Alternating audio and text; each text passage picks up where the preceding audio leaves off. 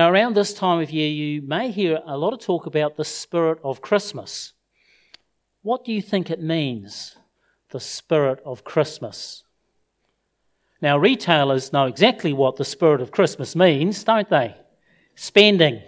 Spending that amps up on Black Friday. A few years ago, none of us have heard of Black Friday, but now it's a frenzy that moves to Cyber Monday. And then the spending peaks at Christmas Eve and is followed by a Kiwi favourite, Boxing Day sales. If you ask retailers, they will tell you what the spirit of Christmas is all about. Now, those with a literary bent may remind us of Charles Dickens and his famous work, The Christmas Carol.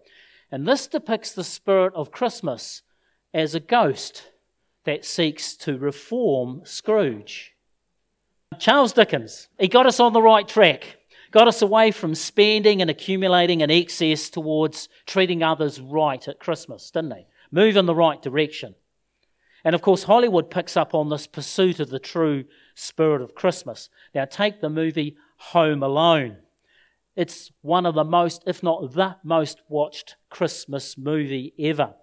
Now, if you're familiar with the story, it's about a young lad called Kevin McCallister. And he's fed up with his family, especially his older brother. And all he's focused on at Christmas is the gifts and the presents. However, he's accidentally left home alone as his family take a holiday to Paris and he's left back in their family home. And as he is facing what turns out to be a rather dangerous Christmas, he starts to realize what the true spirit is. I'll show you this little video clip where he's in the process of working out what the true spirit of Christmas is. Excuse me. Yeah? Hey, nice shoes. Oh, thanks. Is he still here? It's really important that I see him. Well, he's getting in his car. I guess if you hurry, you can catch him. Damn. How low can you get giving Kris Kringle a parking ticket on Christmas Eve? What's next? Rabies shots for the Easter Bunny? Santa, hold on. Can I talk to you for a minute? Yeah, if you make it quick, Santa's got a little get together he's late for. Okay. I know you're not the real Santa Claus. What makes you say that? Just out of curiosity. I'm old enough to know how it works. All right. But I also know that you work for him. I'd like you to give him a message. Shoot. I'm Kevin McCallister, 671 Lincoln Boulevard. Do you need the phone number? Nah, that's all right. Okay, this is extremely important. Would you please tell him that instead of presents this year, I just want my family back? No toys, nothing but Peter, Kate, Buzz, Megan, Linnie, and Jeff, and my aunt and my cousins. And if he has time, my Uncle Frank. Okay? Okay. See what I can do. Thanks. If you haven't seen the movie, it is really quite a family treat to see that movie. See, Hollywood often explores what the true meaning of Christmas is, and they come up with the focus on the family. That generally is where Hollywood ends up with the spirit of Christmas. And this is not a bad answer, is it? In fact, it's a good answer. But is family the spirit of Christmas? Is that the best answer? For what if you are distant from your family? What if your family is fractured?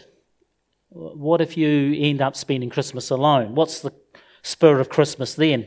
Or what if your family is so dysfunctional, even abusive, that spending extra time at Christmas fills you with dread? You see, many are quick to explain the spirit of Christmas is all about the joy and happiness the season brings. It's all about families united, meals shared, gifts exchanged, and long summer holidays. But to be honest, any holiday can produce that sort of joy if you work hard at it. And all the while, a number of folks struggle over Christmas. Those who worry about putting food on the table at any day worry about what they're going to do on Christmas Day. And what about those folk facing Christmas without a loved one for the first time, or maybe a recent and serious health diagnosis? What's the Christmas spirit for them? Well, the secular version about the joy of the season just doesn't cut it.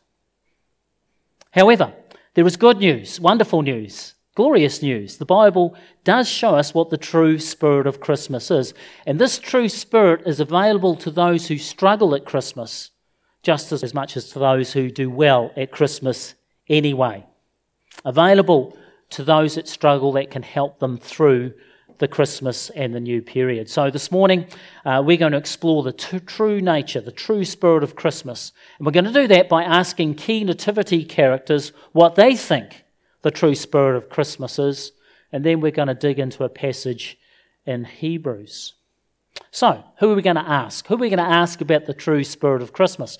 Well, let's start asking uh, Zechariah and Elizabeth. What would they say the true spirit of Christmas is about? Well, let's refresh our memory about the story. Zechariah and Elizabeth are elderly couple without any children.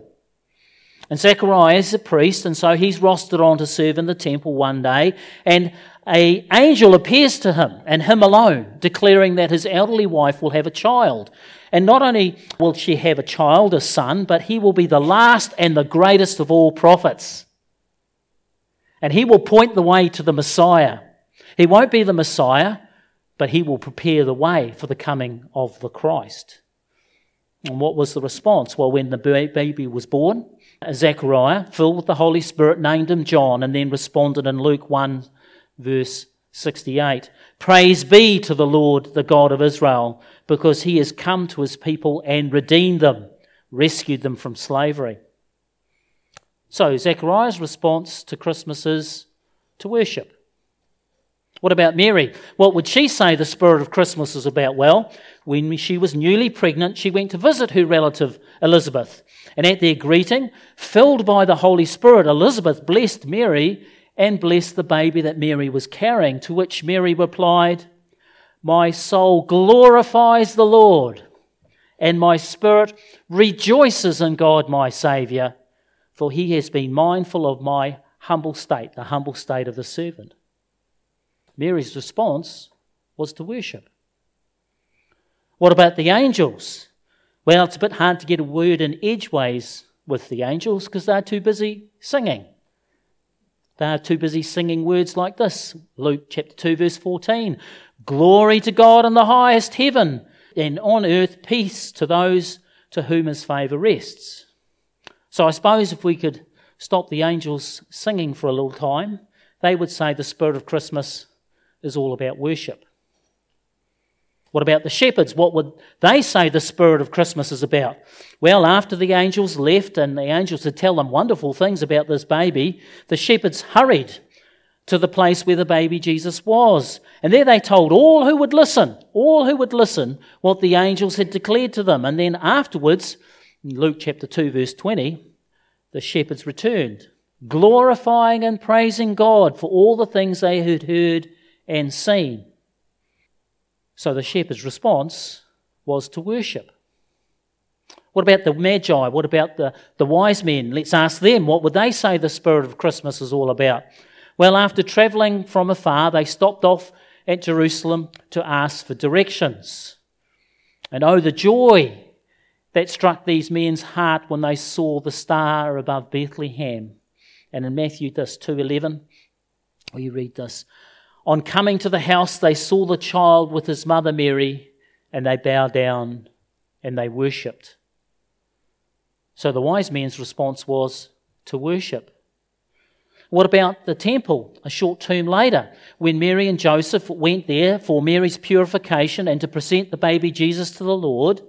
What would the elderly Simeon say was the spirit of Christmas? What about the widow, the long widowed Anna? What would she say? Was the spirit of Christmas. Well, when you read that in Luke 2, you see that both of them gave thanks and worshipped. It's clear, isn't it? The spirit of Christmas, the true spirit of Christmas, is the joy we experience when we worship Christ. I'll say that again because the world pushes all this to the side and tells us that the joy of Christmas is all about presents and tinsel and songs and family. And these are not necessarily bad things, but they're not the core things. The Bible is very clear that the true spirit of Christmas is the joy we experience when we worship Christ, the King of glory, who came at that first Christmas as a baby. And so now that we've surveyed, we've asked the key nativity characters what they think the true spirit of Christmas is, let's dig into Hebrews and in particular verse 9 of chapter 2 to help us understand more and enrich our worship of the Christ child. So Hebrews chapter 2 verse 9. But we do see Jesus who was made lower than the angels for a little while, now crowned with glory and honor because he suffered death so that by the grace of God he might taste death for everyone. The first thing that draws our attention in this verse is that Jesus was made lower than the angels. When Christ came on that first Christmas, he left his exalted place and he came lower than the angels. Before he came on that first Christmas, he was with the Trinity, the Father, Holy Spirit, together, three in one, perfectly united, without need, without want, in fellowship, in love. And he lowered himself below the angels and created things on that first Christmas. And it's because he took a human form that he is lower. Fully human and fully God, but he came in the form as a man and Jesus humbled himself. And why would he do this? Well, the reason is both shocking and compelling. Because in verse 9, it tells us that Christ, the creator of the universe, part of the Trinity, came to suffer and die. Not because he had to or because he was forced to, but by the grace of God. See, grace is the motivation, the compassion of God, the undeserved kindness that saw Christ endure suffering and taste death on our behalf. Christ, the King of glory, came on that first Christmas not to rule as king, but to suffer in our stead. Not to be served, but to serve. Not to demand his rights, but to woo our hearts. He came that he might take our death upon himself. Now, Philippians is a sort of, chapter 2 has a parallel passage to this. It sort of expands on this and, and makes it clear how Jesus did become lower than angels and taste death for us. Philippians 2, chapter 6, verse 8. See if you can pick up those themes of being lower than angel, angels and suffering, tasting death for us. Jesus, who being in very nature God, did not consider equality with God something to be grasped, but made himself nothing by taking on the very nature of a servant, being made in human likeness. There he is, lower than the angels. And being found in appearance as a man, he humbled himself becoming, by becoming obedient to death, even death on the cross. It was on the cross that Jesus tasted death. For as a baby, Jesus then grew to a man and not only showed us the Father, but the way to the Father. And this way was through his death. But of course, that was not the end of the story because it is through his death and resurrection that he tastes death on our behalf. Indeed, uh, Hebrews chapter 12, verse 2 For the joy set before him, Christ endured the cross, scorning its shame, and sat down at the right hand of the throne of God. Being made lower than the angels, Jesus not only tasted death, but he defeated death on our behalf. And so, how do we respond to this costly love? How does creation reply to this profound drama? How did God Himself respond to God's costly obedience, to Christ's costly obedience? Well, we pick up that parallel passage in Philippians chapter 2 uh, from verse 9. Therefore, God exalted him to the highest place and gave him a name higher than every other name, that at the name of Jesus every knee should bow in heaven, on earth, and under the earth, and every tongue acknowledge that Jesus Christ is Lord to the glory of God the Father. After being made lower than the angels at his death and his resurrection, he was exalted far above angels and all creation. And so our hearts and the hearts of all creation soar in worship and praise to Him who gave us all, tasting death on our behalf, so we need not have eternal death, that we need not be separated from the love and the life of God. He is to be exalted, worshipped, and adored. And of course, Hebrews, um, getting back to our core passage, Hebrews chapter 2, verse 9, picks this glorification up, saying, Jesus now crowned with glory and honor. Crowned with glory and honor. The Bible says that um, uh, when we get to go to heaven, we will be given a crown. And then with all the heavenly creatures, we will cast our crowns down before Him who gave up his all for us. And this is the one we worship. And this is why we worship. For Christ came into a sin broken world to live amongst sin broken people and to taste death on our behalf. And comes this salvation comes the adoption into the family of God. And with this salvation, not only adoption, but a glorious and inexpressible joy. Remember, I preached on that 1 Peter, um, verse 1, chapter 8, a few weeks ago. Though you do not know him, you love him. And though you do not know him now, you believe in him and are filled with an inexpressible and glorious joy. Because we love him, we believe in him, and that joy follows. And so we've reached the core, the center, the true meaning of the spirit of Christmas. The spirit of Christmas is above all the worship of the Son of God, who for a time was lower than angels. Why? So that he would experience death on our behalf and that we would be adopted into the family of the living God. This then is the reason for the season. This is why we celebrate the spirit of Christmas. Now, there are some implications, some take homes for us, and I've got two today. Two take homes. Uh, the first is for those folk whose Christmas preparations are going well. Family, finances, and food are in hand. And there is every expectation that as you and family and friends gather, you will have a wonderful time. Excellent, wonderful my encouragement to you, the word of God to you today, is do not lose sight of the true spirit of Christmas.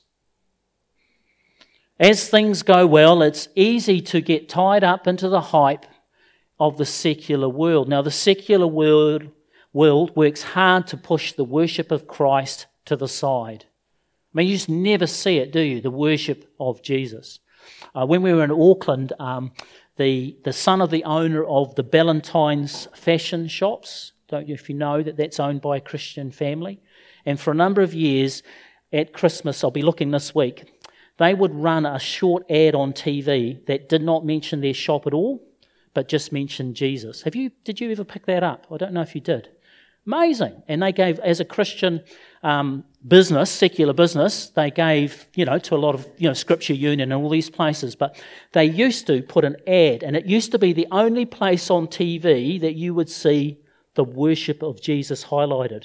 Only 10 or 15 seconds. But I, I was such an encouragement to have that family worshipping with us. But that's the exception because the secular world pushes the worship of Christ to the side and then over the edge. And if things are going well this Christmas, then it's easy to, to forget to worship the Christ child. So, my encouragement for you is enjoy Christmas, enjoy family and the friends and the food, but keep Christ at the center and don't let the secular world dominate your Christmas. So, that's the first take home. A second take home is for those who may be facing a difficult Christmas this time. There may be sadness or loss in your home this Christmas, a frown or a worry, uncertainty or even fear about what Christmas and the new, new year will bring. And so, my encouragement to you is to lean in to the true spirit of Christmas, to follow the example of Elizabeth and Zechariah, of Mary, of the shepherds of the wise men, even the angels, and with your heart and your mind choose to worship the Christ child. Even if your circumstances are not the best, even if some of your circumstances are grim, and you can't see the way forward, then God's word for you today is to look to those core nativity characters, choose to worship Christ, choose to lean in to the spirit of Christmas.